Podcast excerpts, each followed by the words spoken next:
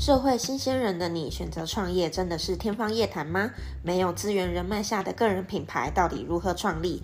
当身边的朋友都选择上班打卡、下班耍废的人生，想想觉得很没意义，但你又能怎么做？在这里我会跟你们分享一些个人品牌经营、网络行销、身心灵个人成长，以及我一些有趣的创业日常，让你在创业的路上一点都不孤单。我是九零后自己创业的护理师 Ashley。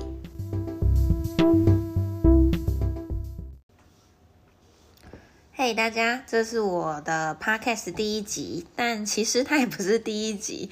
其实我前面已经做了一个频道，但竟然因为一些因素，它整个频道被我删掉了。但是个人网站、个人品牌架设，不就是这就是有趣的地方？它就是会不断不断的有一些很好玩的一些过程跟体验，你会去接触到。那呃，这个 podcast 的特。特别之处呢，第一件事情就是我的 podcast 会一刀不剪，就是如果我有任何卡词、任任何顿呆的地方、任何就是呃在思考，然后转换不了语言，各式各样的赘词，这些你们会完全的听到，就会像是一个真的普通的朋友。跟你去讲话聊天的感觉一模一样。那第二个，也因为是一刀不剪，也因为我没有讲稿，然后没有任何准备下，就马上这样。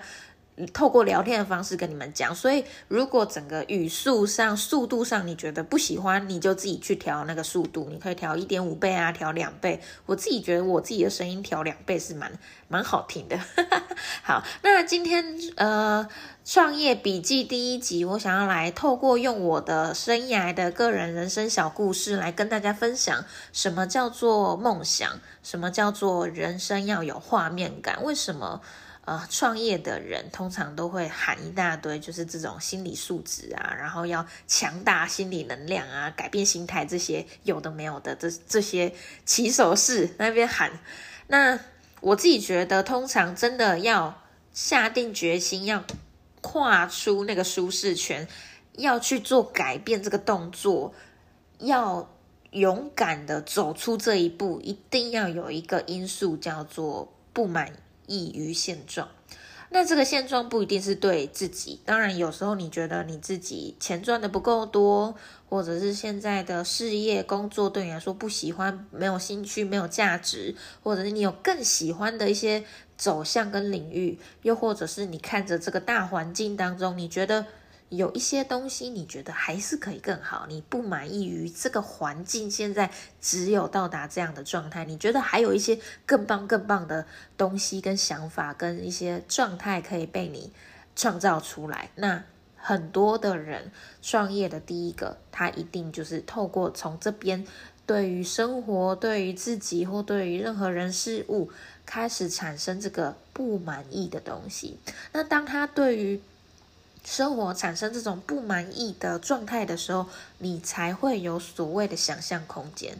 当你有所谓那个想象空间的时候，你一定就会有一个分数跑出来，从你的脑袋就会投影出来。哦，我现在只有二十分，然后我距离我创业一百分中间还有八十分，八十步要走，那我就一步一步往下走。这这样，你才会开始有目标、有方向，你的创业才有办法成功。那为什么我自己会创业？他可能要谈到很久很久很久以前，好像在讲故事。我自己的家庭呢是单亲家庭，那我妈妈其实是澳门人，我其实是在澳门长出生的哦。然后我跟着我妈妈从幼稚园吧就来台湾，所以。真的不要再问我会不会讲广东话，我不会讲，我只会听。好，那呃，我从澳门来到台湾之后，就跟着我妈妈呃认识到了我的继父，然后我妈妈跟继父就是总总之就是爸爸啦，爸爸跟妈妈就是呃生了一个弟弟。我们家是从小是一家四口的关系，那因为一些特殊因素呢，呃，爸爸妈妈离婚了。那而我也因为这个特殊因素来，呃，从小学五六年级开始就住到了所谓的寄养家庭，就是由社会局安置的一个状态，送到寄养家庭当寄养小孩。那在寄养小孩的这个过程当中呢，我是被非常幸福的照顾长大。我小时候因为原生家庭的经济状况不是很好，我是没有自己的房间的。我是需要跟我爸爸妈妈一起睡在同一个房间里面的，然后我从小到大没有自己所谓的书桌，那也因为就是在这样环境当中长大，其实我小时候是一个特别自卑的小孩，就是走路永远都驼背，然后永远就是呃校外教学会永远故意走最后一个，然后都帽子都压得低低的，最好就是都不要有人发现我的状况，然后。最好，我小时候就是超级超级自卑、超级胆小、超级害羞的一个个性。那呃，这样的小孩哦，我那时候印象超深刻。我因为被社会局安置，那我就来到了我的寄养家庭。我的寄养家庭超夸张，对于这样的小孩而言，我跟你说，那个环境真的是童话故事。我记得我那时候寄养家庭的爸爸妈妈，我就说他们是我干妈干爸好了。我那时候干妈来接我啊的时候啊，我干妈是穿着洋装的蓬蓬裙，真的。然后她是化了全妆，然后头发还卷卷，咖啡色染过咖啡色卷卷的那种半呃到及肩吧那种包脖卷卷头，然后上全妆，还穿着洋穿穿着全身的洋装。洋装，然后还穿着高跟鞋出现在我面前。哇塞！我想说，天哪，这个人是在扮皇后吗？就是扮公主吗？我从来没有想过有人现实生活当中会这样穿哎。因为我们家的家庭，但刚刚已经跟大家讲过了，就是我我的我的环境当中没有这样的人物角色会出现在我的眼睛当中，我就不敢置信了。然后后来我干妈带我回到家里的时候，那时候回到家哦，我们干妈家，我这样家庭的家是楼中楼的设计，然后大厅。楼呃，客厅有一个水晶大吊灯，而且楼中楼中间那个旋转楼梯上去有我们有我自己的房间，他们帮我准备了一个我自己的房间。然后我的房间一打开，有那个呃，那叫什么蚊帐吗？就是粉红色的蚊帐，然后套。包围着我的床，然后床旁还有我自己的书桌跟我自己的台灯。他们帮我把我的衣柜、衣服全部买了适合我的呃身高体重的，然后适合我这个体型的小女孩。那时候我小学五六年级，我整个吓坏，我真的觉得我好像是呃来到一个童话世界，我瞬间那个。就不一样了，我瞬间那个环境就突然不一样，我吓坏了。然后也因为这样子，我才从那个时候我才开始享受跟一般小孩子一样的一些童年的经验。所以我童年，我通常跟别人说好笑的一些童年故事，大概也都是从小学开始。小学以前我是很少很少讲的，因为我的原生家庭的状况其实真的还蛮复杂，跟蛮。就是让人，就是让人印象还蛮痛心跟呃很难过的一段经验。那寄养家庭不可能住一辈子嘛？虽然干妈干爸对我们对我来说一直他们真的对我很好，我们到现在也都一直有在联络。但其实我住在寄养家庭一路就是住到我国中毕业吧。那因为我国中毕业，我已经住在里面当冠当冠公主了，你知道吗？所以我。虽然很爱我的妈妈，但我短时间没有办法接受，我要马上跳离，就是有粉红色床帐的一个生活，要回到我没有房间，然后回到就是要跟我妈妈一起睡的那样的生活环境，我自己很没有办法接受。加上我也长大了，所以我自己很想要，呃，更加独立。所以后来因为这样的因素，我自己选择了。呃，选择了住校。那那时候，我国中毕业的时候啊，我在想，我到底要读什么科系？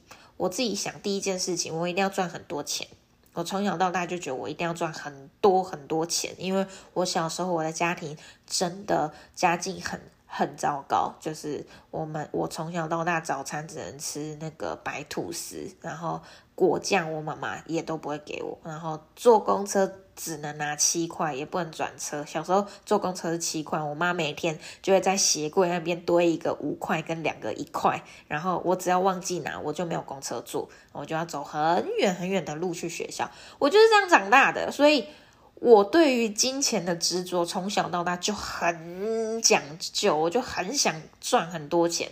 第一个，我的未来工作，我的未来一定要很成功，一定要赚很多钱。一定要照顾好我妈妈，一定要照顾好我的家人，这是第一件事情。第二个，我自己从小到大，我五呃国中的时候，我那时候就觉得我很喜欢跟人接触，因为我小时候受伤过，而我到了寄养家庭，我也开心过、快乐过，所以我对于人的一些敏感度就会比别人高很多。我知道这个人好像受伤了，我知道什么，懂得怎么去察言观色，我知道。这个人表面跟他的内在好像不太一样，他好像有一些情绪是没有宣泄，所以我从国中开始就很喜欢当人家的心灵导师，就是好像就是比同年龄早熟一点点，我就是特别喜欢跟别人聊天呐，书就是引导别人呐，哈，好好安慰啊，陪伴对方这样子，然后加上我国中很喜欢生物，总之因为这些种种的，我想说。又要学生物，又喜欢跟人有接触，又好像可以赚钱，那然后又要住校，想一想，不然我读护理科好了。我就毅然决然，国中毕业，我就选择离开了寄养家庭，我就自己去住校，住呃，来到了呃学校，自己一个人的五专生活。我那时候读五专，那呃我的五专生活呢，我就呃在学校。读书读了五年，那这五年当中，我从高一就开始陆陆续续接了非常多的打工。我从小到大做超多超多各式各样打工，我去餐厅打工过，我去各种。各种各样的处室、学务处啊、教务处、为为那叫什么保健中心吗？呃，保健中心各式各样的处室跟各式各样的老师做他们的助理呀，然后做各种研究案呐，然后等等的，我都做非常多。我记得我那时候还有到六福村做过那个。我六福村有一区我忘记叫什么，但那一区就是要穿阿拉丁的衣服，就是 我那时候就穿阿拉丁的衣服在里面当餐厅的服务人员，然后。呃，我还去，我年纪轻轻那时候好像十八十九岁，我还跑去做房仲，因为我就觉得那个抽成赚钱还蛮多的，就去做房仲，带别人看房子啊，然后跟着那时候的老板学会怎么就是玩一些什么二房东，我觉得那时候的经验也是蛮可怕。有有有时间有时间的话，我可以再跟大家分享。那时候就是第一次接触到这么社会化、血淋淋的这种。生存的这种法则，我觉得呃好可怕啊！就是那时候没有想太多，但总之那时候做那么多工作，一切的一切就是为了赚钱。我就是彻底的从小时候完全没钱，到到了呃国中，让让干妈干爸富养的状况，然后到了五专，我每一分钱都是自己打工赚来的，所以。赚花的钱特别特别的踏实。那呃，五专毕业之后啊，我还是不想回，不想回家，不想面对。加上我自己蛮，我自己是一个蛮好学的人，所以我那时候自然就选择我想要继续的去把二技读完。那也是为了赚钱，也是为了未来的前程，然后未来的事业发展走向。就是我一直是一个。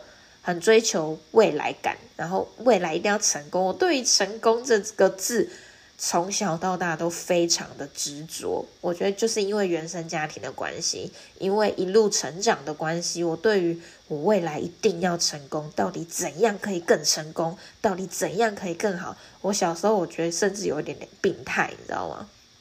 我就会各式各样。我觉得那个好像比较好，我就会马上换。我从来，我觉得我不是一个很有耐心的人，因为我就会急着让自己赶快看到效果、看到结果。因为某种程度上，我不是一个太太笨或太不能沟通的小孩子，所以我从小到大就很会偷吃布，是吗？是这样形容吗？就是我特别容易拿到大家所谓的标准分数，就是我只要花一点点的力气，我就可以拿到呃这个普世价值大家眼中看起来的七十分、八十分、九十分，所以我不喜欢就是要花很多时间做耕耘这件事情，因为。很多时候，很多事情我是啪一声，我就可以马上做到，大家觉得哇，佳慧还蛮厉害的的这个状态。所以我觉得这也是我小小小时候的一个缺点。那到了二季的时候啊，我的二季生活也是非过得非常非常的丰富。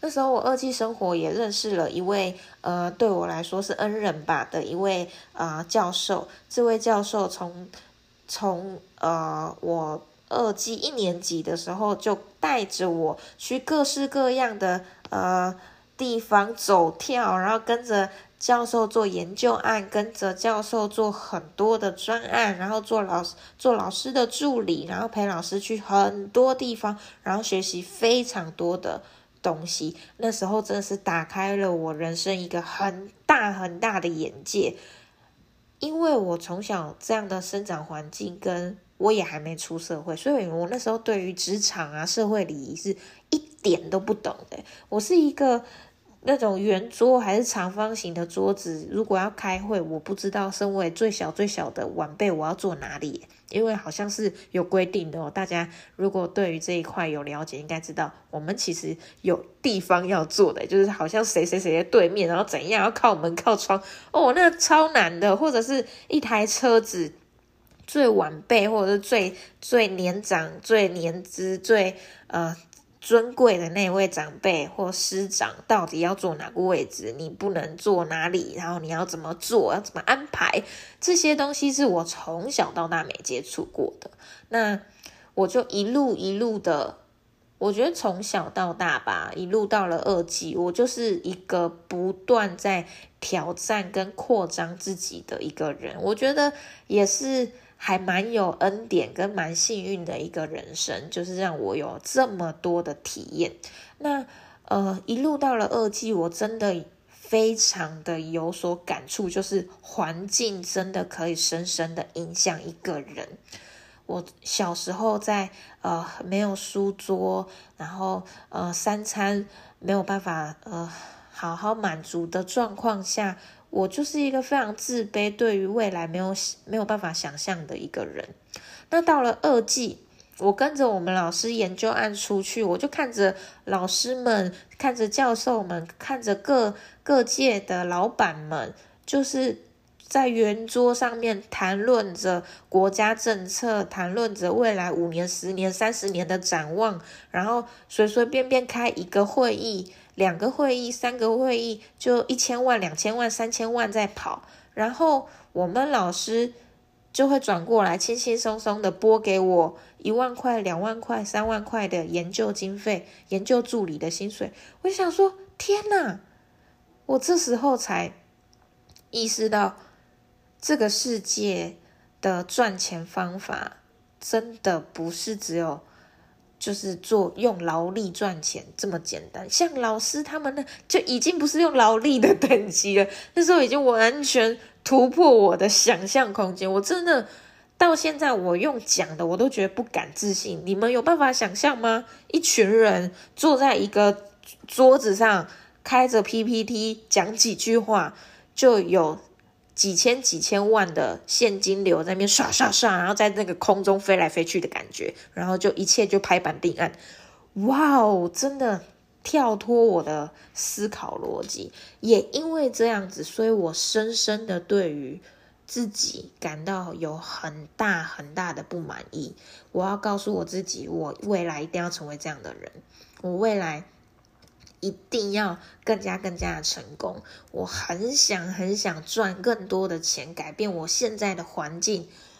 等一下，我打个嗝。有 podcast 这么烦的吗？就是我真的很想要改变，所以这个东西，这个种子就种在我的内心里。所以我就是一个对于生活当中的不满意那个最典型、最典型的那个反例。那当你。有不满意了，就像我刚刚一开始讲，当你有那个不满意的空间，你就会有目标，你就会有方向。那方向对了，你做什么东西都是有意义的哦。不管是你今天，就算是你你我的目标就是一定要成功，一定要赚很多钱。但是针对我现在创业，我以前做过什么东西，这些都是我的养分，这些都是。呃，我的所有人生经验对我来说，它都是有意义的，所以不要去害怕去尝试各式各样不不同的东西。那当你有呃人生有蓝图的时候，你才有办法精准的知道你自己喜欢什么、适合什么，然后以及未来要做什么。如果你一个空空的房子，你。一组装潢的人员跟团队进到这样的空间里面。第一件事情绝对是先把那个蓝图跟设计图画出来吧。他一定会开始想这个空间、那个空间未来这个整体的规划。你要规划出来，你才有办法做下一步。那当你要开始去做下一步的时候，你才会边做边修，边做边修。哦，可能这边灯装一装不对哦，我觉得这边还要再加一些些经费，这样做会更好看。就是边做边修的状况下，这个家。这个未来才会越来越好，才会越来越像你所想要的。那那时候啊，我就二季毕业的时候吧，我就直接来到了医院工作了。那我在医院的生活啊，其实，嗯，坦白来说过得蛮快乐的，因为，嗯，我那时候进到的单位啊，不管是单位的呃疾病的整体的状况，那时候。我待比较长的单位是呃，妇健科神经内科内科体系的病人的单位。那以这样病人的呃病疾病属性来说，是呃步调比较慢的，然后比较呃与人连接度比较高的，然后常照顾。病人的时间比较长的，有些病人我们可能一次就要照顾一个月哦。那不像可能像是呃外科的病人，可能哦今呃今天住院，明天开刀，后天出院，就是你跟病人连接度并不是可能跟内科就会比较不一样，属性就不同。那这样这个疾病属性这样的单位是我很喜欢的，加上我们单位真的每一个学姐。坦白来说，都是天使学姐。虽然曾经也会有一些一两个真的被凶过啊，你你害怕，但是一定是我们那时候白目，真的是真的是自己白目。那一定就是后来不管单位每一个学姐，我都真的都很天使，然后真的都对我非常非常的好。那这时候就会有人问我说：“哎，那为什么我后来还会从医院选离开，选择要创业？”因为，呃，我刚刚说过了，当你对你人生有有蓝图的时候，你会越来越精准的知道你自己到底喜欢的是什么，不喜欢的是什么。你对于自己的那个那个空间感跟整体对于自己的那个掌握度会越来越高。那我发现我自己好像并不是这么喜欢。全部的医院生活，当然我非常满意那时候医院的生活给我的感觉，呃，一样有价值感，一样有经济，呃，一样有薪水，收入也还 OK。但是我发现我还是不满意，不满意的点是，有时候医院忙起来，我发现我就会开始变得很凶。我觉得我我是一个一急起来，在医院真的，一急起来是那种。我不知道你们在医院有没有遇过，就是会凶病人、会会大声吼的那种护理师。我觉得我以前有一阵子就真的变成这样，而且那样的状况让我觉得我好害怕哦，就是我真的超级怕，就是我怎么会变成这个样子？然后第二个，确实收入层面，我一直以来都还是想要在更多更多的突破。如果是护理人员的你们，其实。唉大家很多大环境，大家都会说：“哎呀，护理师很好赚啊，薪水很高啦。”但你真的踏入这一行，你真的拿着这样收这样等级的薪水，我跟你说，其实五万多块真的在台湾说很高薪吗？真的是 只能用叹气形容诶，有到很高薪吗？我觉得真的也还好，就是你真的看更多更多的各行各业的时候，你真的觉得，真的还好，不想不想再讲了，就一直在那边叹气，大家干嘛？好，那总之是因为这样的，因为这种各式各样，还是对于生活来说不满意的状况下，我后来还是选择了创业。那呃。当你创业的时候啊，当你想要创业的时候，你就会知道你自己内心那一个，其实一直以来都会有一个地方，是你内心真的很喜欢，然后内心那个最想要去做的事情，就是你不要去问别人说，哈，我现在要创业，那我要创什么？有些人就是超级没想法，我真的遇过，就是那我现在是要开早餐店吗？诶，还那还是我先要开洗衣店，还是说我现在要来做个那种创意型的那种广告公司？哦，我遇过有一个，就是他们对自己创业完全没有想法，然后只是因为有钱，只是因为有钱想说啊，不然来创创看。我跟你说，这种创业真的很容易失败，因为你根本不知道你自己不满意的点在哪里，你也不知道自己发光的点在哪里，呃。举例像我，我一直以来，我就从一开始就跟大家说，我就是一个非常喜欢跟人相处的人。那我也是一个非常喜欢健康观念领域的人，所以就算我从护理师。的这个角色，这个行业离职，我后来选择的这个行业，我现在是一名健康管理教练。那我在一个团队里面当健康管理的教练，去照顾学员。那我也同时担任讲师，以及一些网络行销的一些辅导辅导讲师。那不管是我现在的哪一个身份，它都跟人有关。他都是去照顾人、陪伴人、改变人，从无到有，从不健康到健康，从创业不成功到成功，就是看着一个人的改变，看着一个人的成功，然后看着一个人的整个身心灵晋升到另外一个境界。我不知道怎么跟你们形容这个。每一次看着不同不同的人，有时候是有妈有小孩的妈妈，有时候是想要怀孕的年轻女生，有时候是在学校被排挤，因为体态被排挤的大学生，有时候是跟我以前一模一样三班轮替，然后完全忙到没有时间吃饭的一些医疗人员，各式各样的人，当我接触到他们，并且透过我的能力帮助到他们。我就觉得好棒哦，那这就是我自己知道我在发光的地方，所以我会很坚持，想要持续的在这一条路上走下去。那你们真的想要创业的人，你们要开始去想象说，自己到底个人的生命特质是什么？你个人到底喜欢什么？你自己对于你自己未来人生的画面感是什么？